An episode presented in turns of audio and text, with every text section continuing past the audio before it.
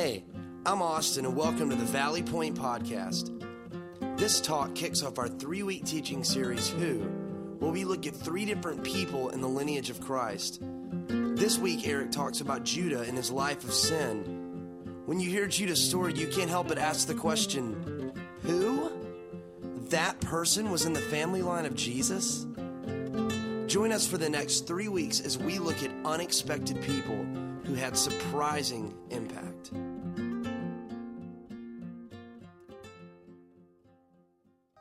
Welcome to our Christmas series called Who?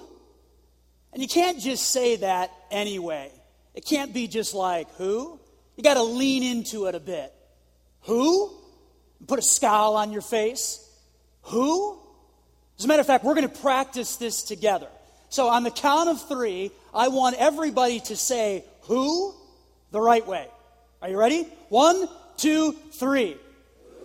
Oh, come on. I think we can do better than that. Say it loud. Say it proud. One, two, three. Who? And over the next few weeks, we're going to look at a few different who characters. In the book of Matthew, which is in the Bible, we find a fascinating list. And it's fascinating for one particular reason. And here's the reason it's the fact that God doesn't hide the people in His family that we might hide if they were a part of our family. I mean, God just doesn't do that. He does not hide the people in His family. I think we all would probably hide some individuals in our families if we had to tell the whole story. Like we would just keep them a secret. Raise your hand if you have somebody in your family like that. Yeah, and if you didn't raise your hand, you might be that family member. I don't know. Maybe. Huh. And because God is over this whole thing, it would be so easy for Him to not share with us that uncle or that cousin or that whoever. But that's not what happens here. We get the whole story, we get all of the individuals, even the strange ones, and it's pretty intense. The first who character that we're going to look at is a guy by the name of Judah. And there are so many things that we learn from his life. Here's our big idea for today. This Christmas, start a new journey of being a real person who embraces humility. That's what, it, that's what it's about. This Christmas, become a real person who chooses to embrace humility. And this is exactly what we find from the life and the story of this guy named Judah. So we've got this amazing list in Matthew chapter 1, and I'd like for you to listen as I read, starting in verse 1. It says this This is a record of the ancestors of Jesus the Messiah, a descendant of David and of Abraham. So let's pause there for a moment, because our writer here, named Matthew, is basically trying to build the case that Jesus really is the Messiah and that he is totally legit. And for his crowd, back in that day, if anybody was talking about the Messiah, the chosen one, they would have to show that there was a connection to David and to Abraham. They had to be part of that family. And if they weren't, then there is no possible way that they could be the Messiah. David gets this, or Matthew gets this. He knows this. He's aware of this. And so he begins to build the case. This guy, he's legit. He is the Messiah because he has a connection to David and to Abraham. Here's verse 2. Abraham was the father of Isaac. Isaac was the father of Jacob. Jacob was the father of Judah. There's our guy. And his brothers. And Judah was the father of Perez and Zerah, whose mother was Tamar. And from that family line, we discover that Jacob was the father of Joseph, the husband of Mary. Mary gave birth to Jesus, who is called the Messiah. Now, I want to be real honest with you and say that this series is a huge challenge. And here's why it's a challenge it's because it would be so much easier just to skip over all of these strange individuals and not talk about them because it's scandalous. I mean, it's troubling. It's very dark what you discover here. It's not very Christmassy, if you know what I mean. As a matter of fact, I can pretty much guarantee that at your Christmas gatherings this year, you are not going to sit down with anybody and say, yeah, let's have a meaningful conversation about Judah or Rahab or Bathsheba. I mean, that's just not going to happen. And so I really struggled if we should even talk about this at all. And then I became convinced that we have to talk about this. We have to talk about it because Jesus doesn't hide the people in his family. As a matter of fact, he shares these people with us because he wants us to know that people are the point of the story. They're the whole reason that he came. People are the point of the rescue plan of Jesus.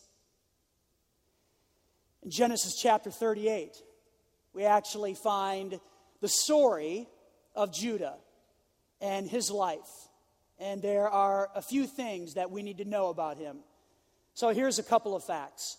First of all, he sold his brother into slavery and he lied about it. This is our guy. Sold his brother into slavery and then he lied about it. Judah was part of a very big family. There were many, many brothers in that family. One of the brothers' name was Joseph. You might know Joseph from the amazing Technicolor Dreamcoat. Yeah, it's that guy. Judah is his older brother. And the family's not too cracked up about this little guy who seems to get everything. And so while they're out one day, they decide that we're going to sell him down the road into slavery. It's logical, isn't it? Hate your brother? Just ship him. That's no big deal. And that's what they chose to do. And then they covered it all up by going back to their father and saying, Dad, you're not going to believe this, but Joseph yeah, he got eaten by a bunch of wild animals and we're never going to see him again. It is lights out for him. And they perpetuated that lie for years. This is Judah. And most of the time we focus on the story of Joseph. In chapter 37, we have Joseph being sold into slavery. And then in chapters 39 and beyond, we have the amazing story of his life and how he rose into power and he saved his family and he saved the then known world because Joseph was an amazing leader. But after chapter 37 and before chapters 39 and following, we have Genesis 38. And in that one chapter, we find the story of Judah and his family, a guy who sold his brother into slavery and lied to his father about it. Well, here's what else we discover he was careless with his own family. I mean, totally careless. Eventually, Judah gets married, and he has three sons Ur, Onan, and Shema. Three guys. And Ur kind of grows up, and Judah does what any father would do in that culture, which was normal and not anything too crazy. He went out and he found a wife for his son. Her name was Tamar. So Tamar marries Ur. But Scripture has something very interesting to say about Ur. Scripture tells us that he was evil and wicked. Er's not a very good guy. And Ur dies. So Tamar has no husband, and she had no children with him. Now, this might seem very strange to all of us, but it was normal and part of their culture where the next son would marry Tamar so that they could have children and they could carry on the family name because that was kind of a big deal. And so Tamar marries Onan. And scripture tells us this about Onan he was evil and he was wicked, he was not a nice guy. And Onan dies. And so Tamar has no husband, and she still has no children, nobody to carry on the family name. Normally, this would bother an individual like Judah, but he gets a little freaked out and a little tipped over that this girl is killing everybody in my entire family. So I'm not so sure about this. I don't know if I want to give my last son to her. this might not be a good idea. And so Judah has an awkward conversation with Tamar in Genesis chapter 38, verse 11. Then Judah said to Tamar, his daughter in law, Go back to your parents' home and remain a widow until my son Shelah is old enough to marry you. But Judah didn't really intend to do this because he was afraid Shelah would also die like his two brothers. So Tamar went back to live in her father's home. So Judah's like, This girl's bad news for us. We need to be a stranger to her. So just go away. Just go away. And that all sounds kind of innocent. Go back and live with your family. But basically, Judah sent his daughter in law packing. He was careless with his own family. In addition to all of that, he was extremely self righteous. And this is where the story gets interesting and a little bizarre. So, some time passes, and Judah's own wife dies. And so he's out and about on the town having a great time, and he spots a prostitute, and he propositions her. What he didn't know is that that prostitute was his daughter in law named Tamar, who was dressed up and disguised. He had no idea it was her. And so they get together, and he promises to pay her a goat for her services. I guess that was the going rate for that kind of thing back in the day. They made that arrangement. They slept together, and Judah gets ready to leave. Except he realizes, I don't have a goat on me. It's not here. So I'm going to leave you my ring. That's what he told her. And I'm going to leave you a piece of thread from my jacket. And I'm going to leave you my staff. These are things that identify me. I'll give them to you, and then I'll come back, give you the goat, and you can give me my stuff back. So they agreed on that, and it was all good. Judah leaves. A few days later, he asks one of his friends to deliver the goat to the prostitute. Judah probably didn't want to go out on his own, filled with embarrassment and shame over that whole thing, and he didn't even know the whole story at this point. So he sends out a friend to do his dirty work. The friend takes the goat and he begins to look for this girl, except he can't find her because she doesn't really exist. He asks around, nobody knows who this girl is. And so the friend brings the goat back to Judah and says, Here's your goat. I can't find the girl. Judah's like, Whatever. I guess she'll just have to keep my stuff. No big deal.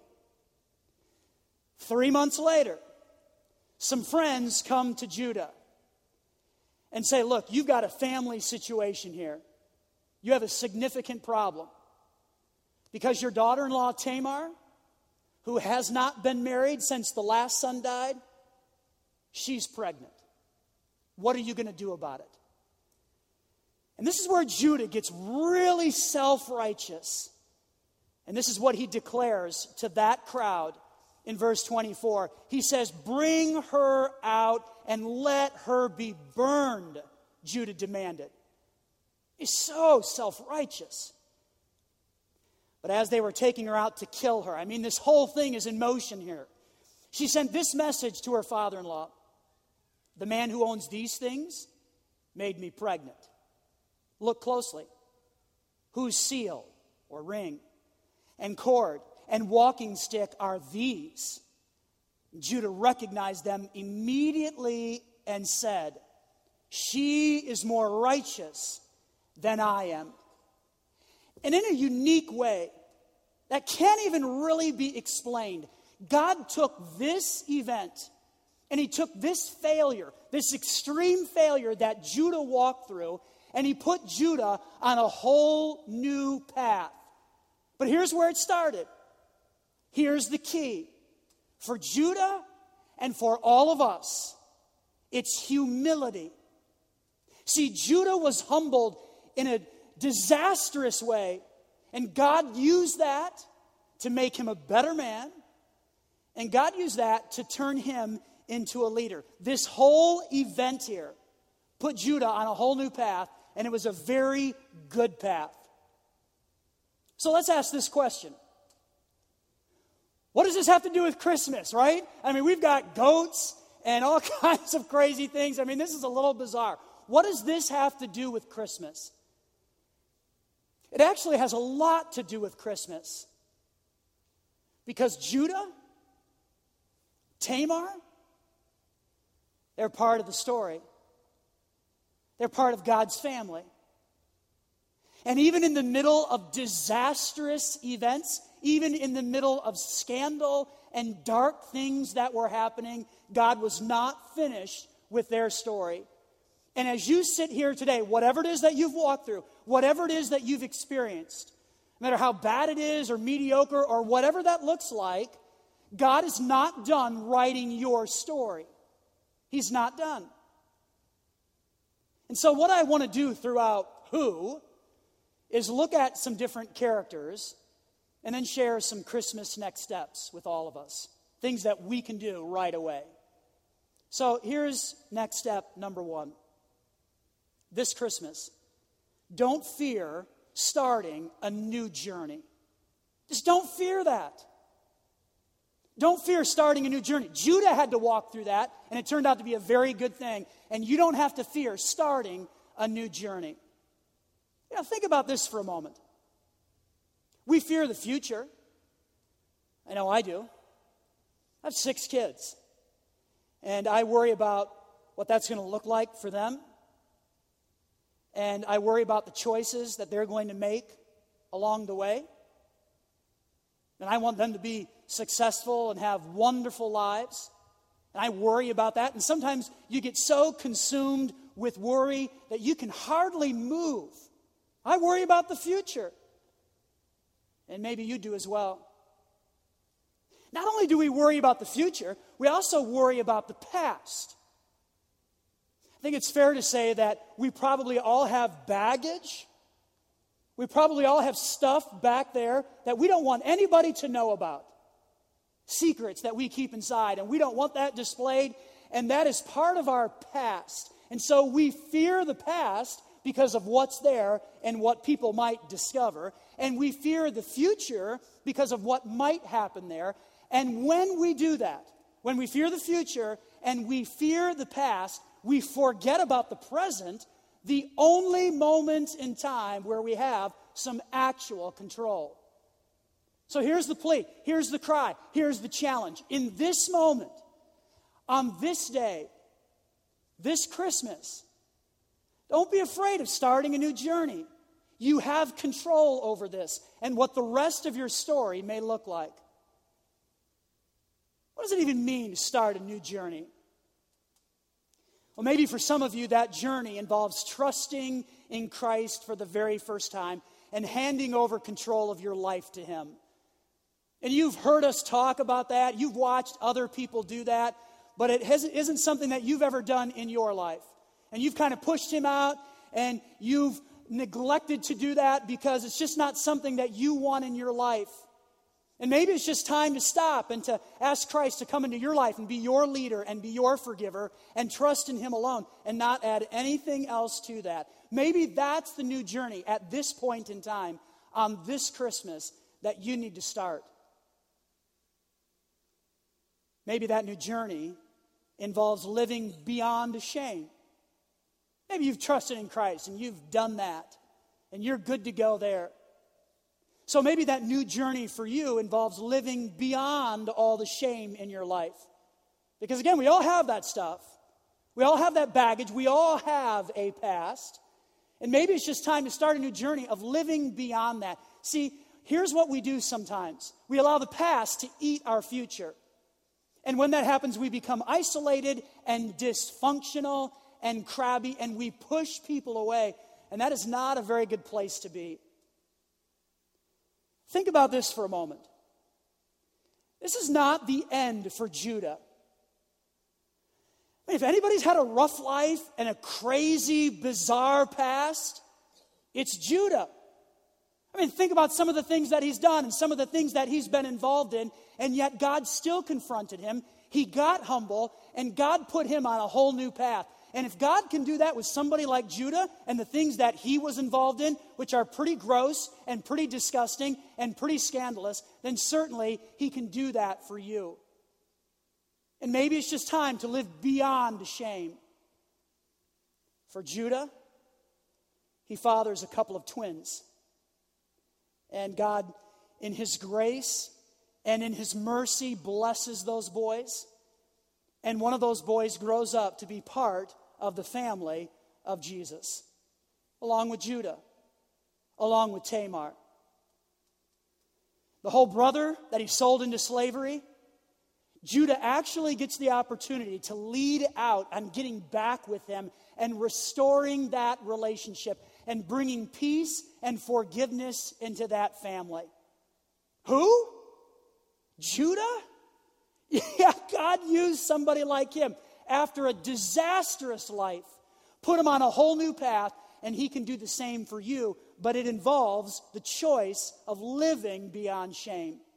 Maybe that's the new journey for you. Maybe you've been letting your past eat your future. It's time to stop that. Let it go. Allow God to put you on that new path and live beyond shame. Maybe that new journey involves initiating peace in your own family. You know, it seems that Christmas can be a time that is very hard on families. Families are increasingly more dysfunctional and there's no peace. And it seems like we sometimes do not look forward to everything that has to happen and all the people that we have to get together with over the holidays because we really don't like them. So maybe this Christmas, that new start for you, that new journey, involves initiating peace into your family. See, somebody has to take that first step. Somebody's got to do that. And maybe God wants that to be you. I doubt you've sold any of your family members into slavery. It probably hasn't happened. So if Judah can get back together with his family and make it happen, maybe that start for you is to initiate this thing and bring peace into your family. But here's what it takes. Here's the key humility. See, God humbled Judah in an extreme way, and it worked. And he embraced that, started a whole new life.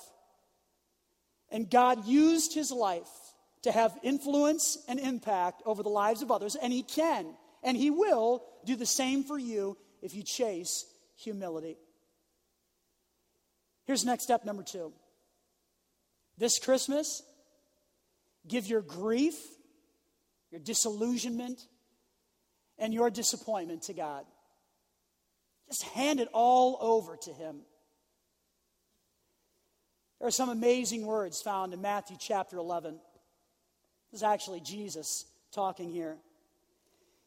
And he says, Come to me, all of you who are weary and carry heavy burdens, and I will give you rest. Take my yoke upon you. Let me teach you, because I am humble and gentle at heart, and you will find rest for your souls. It's fair to say that in this room, there are many of us walking around with grief and disillusionment and disappointment. Maybe that grief is over some type of loss relationally. And you're still hurting from that, and it's a hard thing. Maybe that grief is over some type of loss financially. And you're trying to figure out how to get that back so you can hear the Lexus song at some point during your Christmas break. You're trying to figure that out. It's just a great, great loss. Maybe that grief is over the fact that the 76ers haven't started their basketball season yet. I know there's a lot of pent up frustration over that. Maybe that grief is over the fact that the Eagles are 4 and 8.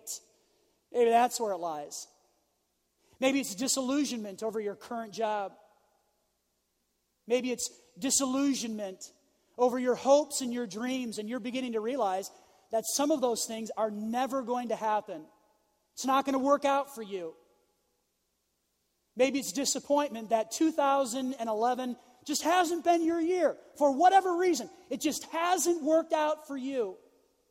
What are you going to do with all that stuff? What are you going to do with the grief, disillusionment, and disappointment in your life? You really have two options. You can take all of that and you can carry it yourself and allow the load of that to absolutely crush you.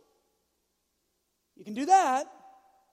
Or you can give all of that to God who says, I will.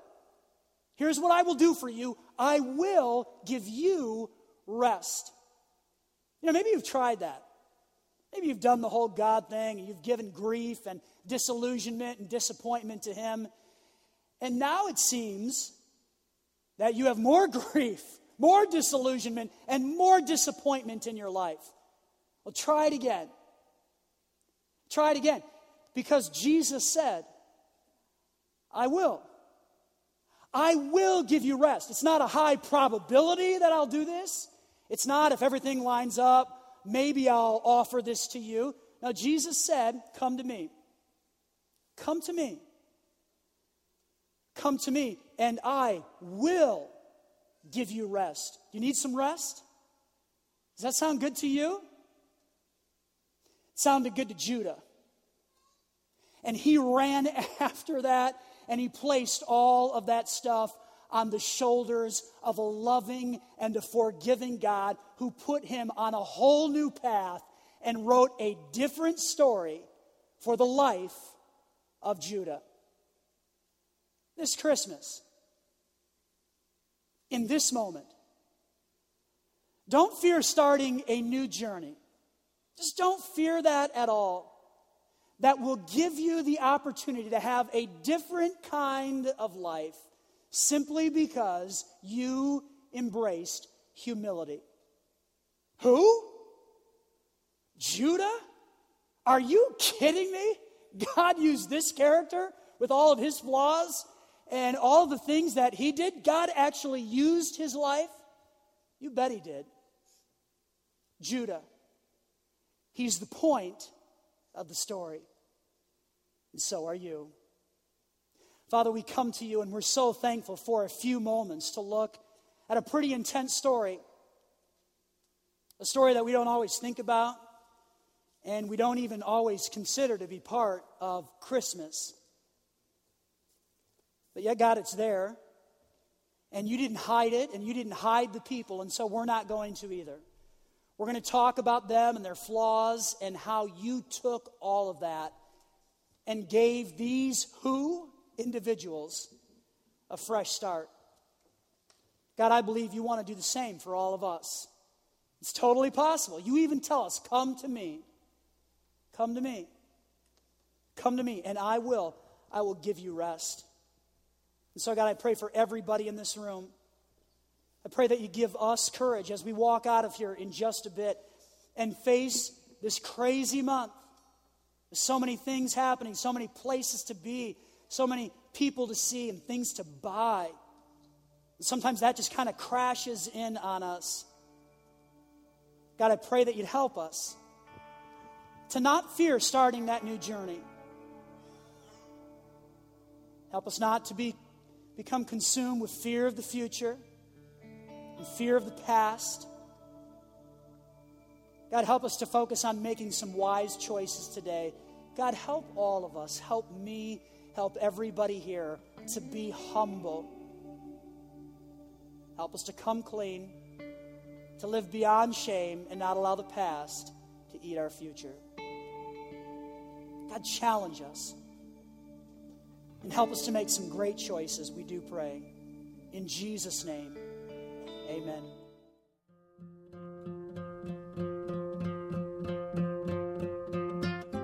Well, thank you for listening. We'd also like to invite you to join us for any of our Sunday gatherings as well at the Garnet Valley Middle School at 9:15 and 11 a.m.